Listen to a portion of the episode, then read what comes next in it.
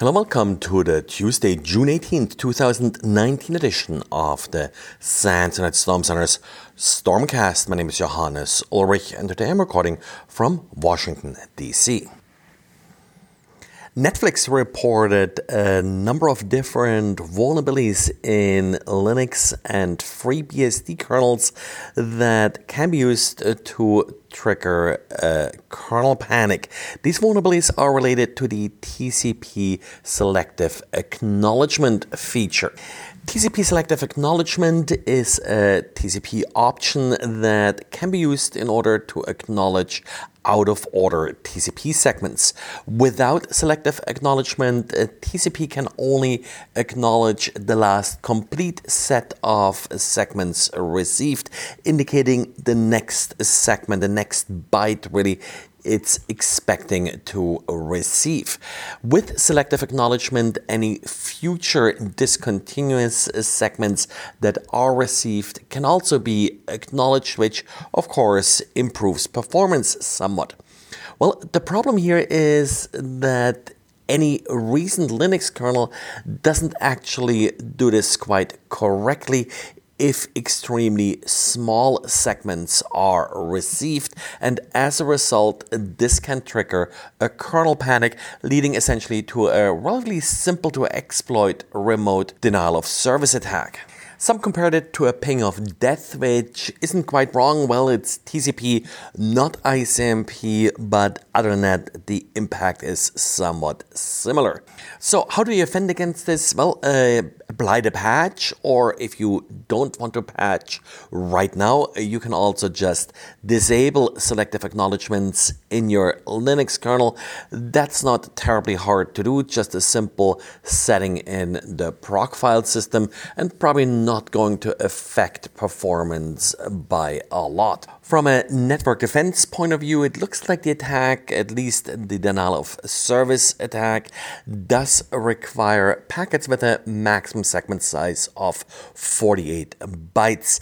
This is an extremely small value, and according to the RFC, that value actually should not be less than 500 36 bytes. So if you have the ability to filter on TCP options, then filtering anything with a maximum segment size of less than 536 should be reasonably safe.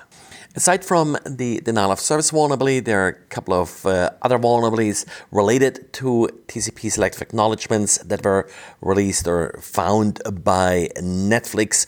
Those really just uh, have some performance impact and don't cause a kernel panic. The FreeBSD vulnerabilities also do just cause a slowdown and not a full denial of service.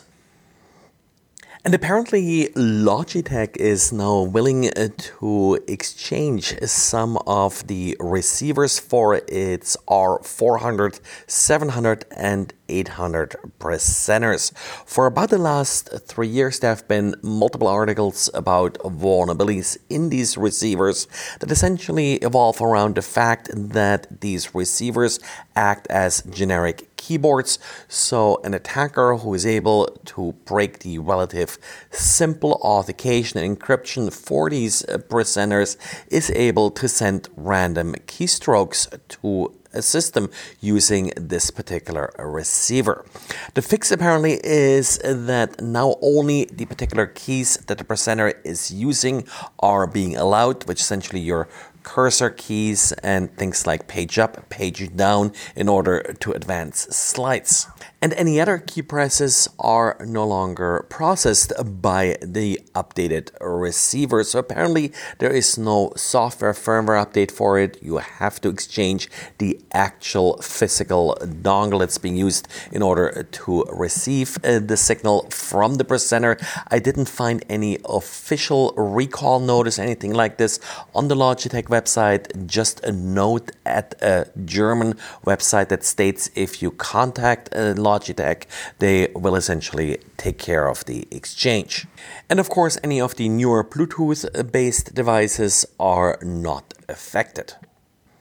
And if you wonder what the Rig Exploit Kit has been up to lately, Brad ran into a recent sample of this particular malware and uh, took a look at it and, as usual, published his analysis with lots of traffic captures showing how the malware actually was delivered and, well, uh, what it did once it actually infected a system. In this particular case, actually, multiple pieces of malware were installed. The one that Brad was able to identify easily is AZORult, uh, which actually is an information stealer and downloader that's often used used to yet install more malware on the system. Well, and this is it for today. So thanks for listening and talk to you again tomorrow. Bye.